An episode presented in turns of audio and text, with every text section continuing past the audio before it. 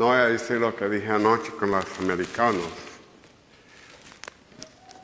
porque ellos no están acostumbrados que yo baje aquí, en medio de ustedes.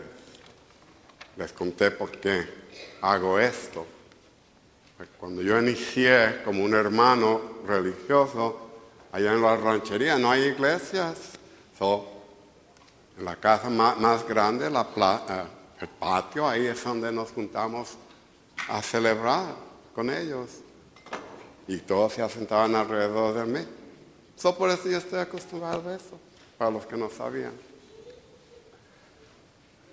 Y también aquí son todos, you know, a un tiempo, no sé si se acuerdan ustedes, hace siete años y medio que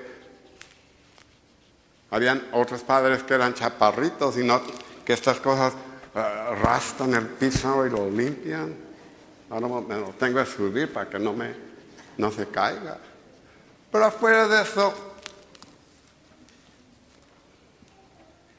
indirectamente, las, lecturas hoy nos da un poquito a entender a Dios pero no habla nada directamente de la Santísima Trinidad. I don't know si, si, ustedes vieron eso en las lecturas. Para mí personalmente, el Evangelio, yo ah, si tenía que escogerlo, escogería a Mateo, capítulo 28, la última parte, donde Jesús les dice, váyanse y bauticen en el nombre del Padre, el Hijo y el Espíritu Santo. Ahí está la Santísima Trinidad. Pero afuera de eso, ¿por qué celebramos esta fiesta? Una solemnidad, no es una, solamente una fiesta, fiesta, pero es una fiesta mayor. Y si vemos, estamos celebrando casi todas las mayores fiestas de nosotros, una seguida, una después de la otra.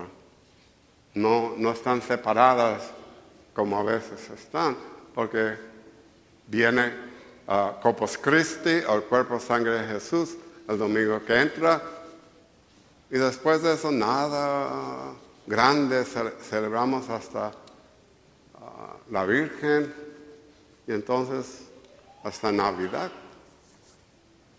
Es un tiempo que se llama ordinario porque nada, una fiesta solemne no se celebra dentro de esos tiempos. No sé por qué lo hicieron así, pero yo no estoy encargado, so, anyway. ¿Qué nos están enseñando? ¿Qué lo que, qué es lo que esta celebración de Santísima de la Trinidad nos enseña a nosotros? Para que nosotros eh, podamos entenderlo bien, las escrituras y los que interpretaron las escrituras antes de nosotros, nos dice que cada uno de las tres personas tienen un oficio, un servicio, un trabajo que ellos hacen. El padre, como el padre de familia, es el que nos cuida, el que nos da lo que necesitamos, el creador. Él uh, ve que nosotros tengamos lo que necesitemos en nuestra vida. Después manda al Hijo. ¿Y qué hace el Hijo? Como escuchamos en el Evangelio, Él no viene a condenar, pero Él viene a salvar. Y como siempre le digo a la gente, si escuchamos bien, eh, ahí no dice, vamos a salvar solamente el ser humano, él vino a salvar el mundo, todo, toda la creación. ¿Mm?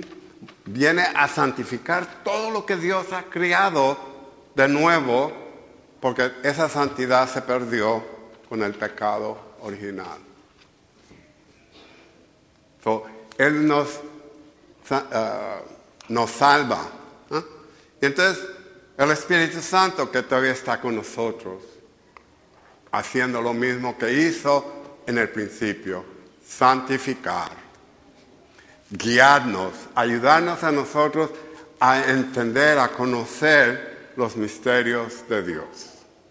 Eso es lo que hace, cada uno tiene su trabajo, o su oficio, su servicio. Pero no se pueden separar. A donde está el Padre, ahí está el Hijo y el Espíritu Santo. A donde está el Espíritu Santo, ahí están los otros dos. siempre están unidos. Y es una de las cosas que nos enseñan también, la unidad. nos llama que nosotros también, como iglesia, como personas, como seres humanos, debemos estar unidos. Y no quiere decir que todos caminemos del mismo modo, hablemos del mismo modo, pensar del mismo modo. No. Porque, como siempre yo explico, Dios le dio a cada uno de ustedes y a mí un don que nadie más tiene.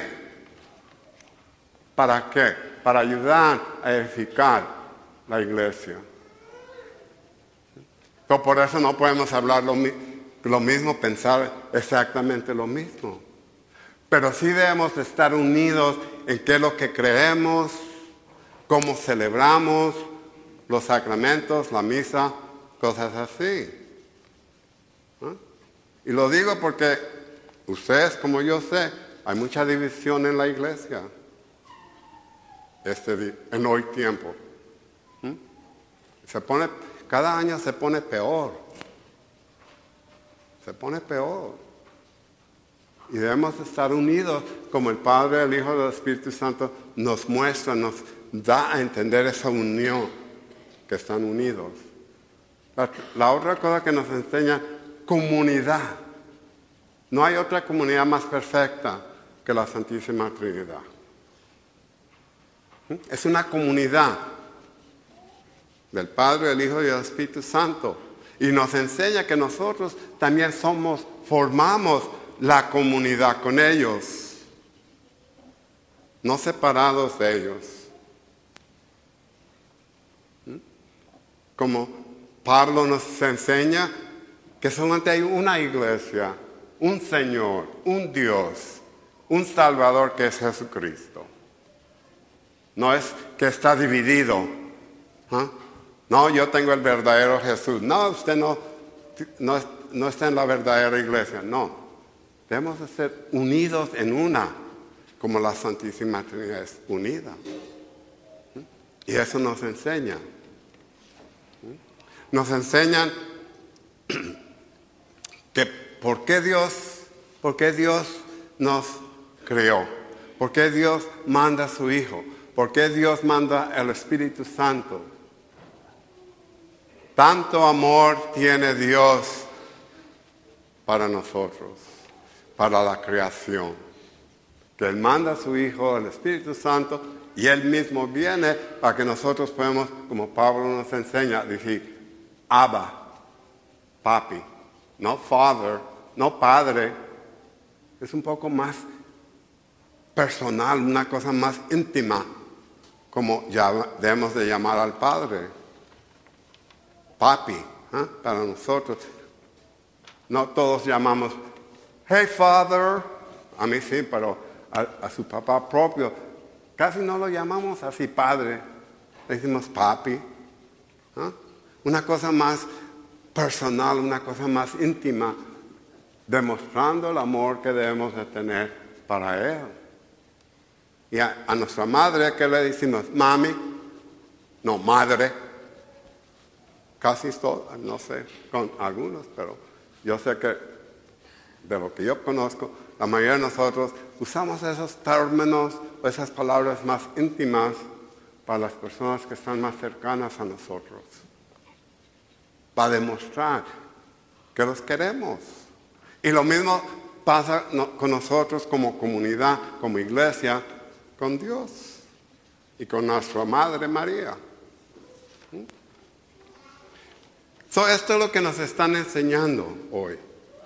Por eso celebramos esta fiesta, para ver no la división de los tres personas en un Dios, pero para ver cómo los tres funcionan unidos, cómo los tres funcionan como comunidad cómo los tres forman esa unidad de amor. ¿eh? No sé a ustedes, para mí, cuando hace 100 años, cuando me enseñaron las, las madres que el amor de Dios, del Padre y el Hijo fue el que forma o hizo el Espíritu Santo. Que el Espíritu Santo viene del amor del Padre y el Hijo que tienen por uno para el otro, que formó el Espíritu Santo de amor para mostrarnos a nosotros la misma cosa. Por eso Él manda a Jesús para salvarnos, no solamente a nosotros, pero a todo. Y como, como algunos que me conocen, si se acuerdan, hace siete, casi ocho años, la última vez que estuve por estos ranchos, ah, oh, ya se me fue por decir eso. Ah, well, ahí vuelve cuando vuelva. Pero anyway, eso es lo que estamos celebrando hoy, esa unidad. Y nos demuestra a nosotros que también cada uno tenemos nuestra propia personalidad, como el Padre, el Hijo y el Espíritu Santo tienen su propia persona, su propia personalidad. también la iglesia, también, pero podemos estar unidos. ¿ah? Podemos ser comunidad y no estar arruñándonos como está pasando en algunas partes. So, lo, en que seguimos nuestra celebración Ah, le pedimos a Dios entonces que nos ayude a nosotros todos como iglesia, que seamos uno en Él, que nos ayude a, apoyarnos unos a los otros, estar listos a extender la mano a las personas que necesitan y que nos dé la fuerza para ser verdaderos testigos de Cristo Jesús resucitado.